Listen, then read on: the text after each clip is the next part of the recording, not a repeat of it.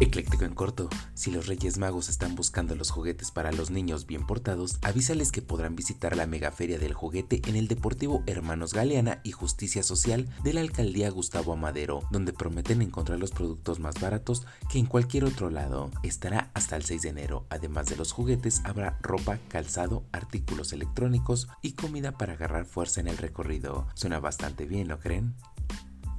Por si te lo perdiste con el inicio del 2023, también llegan los cobros del predial y el agua y la Ciudad de México tiene varios descuentos para los primeros meses como el 8% para aquellos que hagan su pago puntual hasta el 31 de marzo, pero también los grupos vulnerables tendrán un descuento y mucho mejor, que será del 50% para adultos mayores, madres solteras, separadas, divorciadas, jefas de hogar, jubilados o personas discapacitadas. Vaya vaya, está bien para los responsables, pero ¿qué tal las oportunidades para los morosos que llevan años sin pagar, ellos tienen mejores ofertas.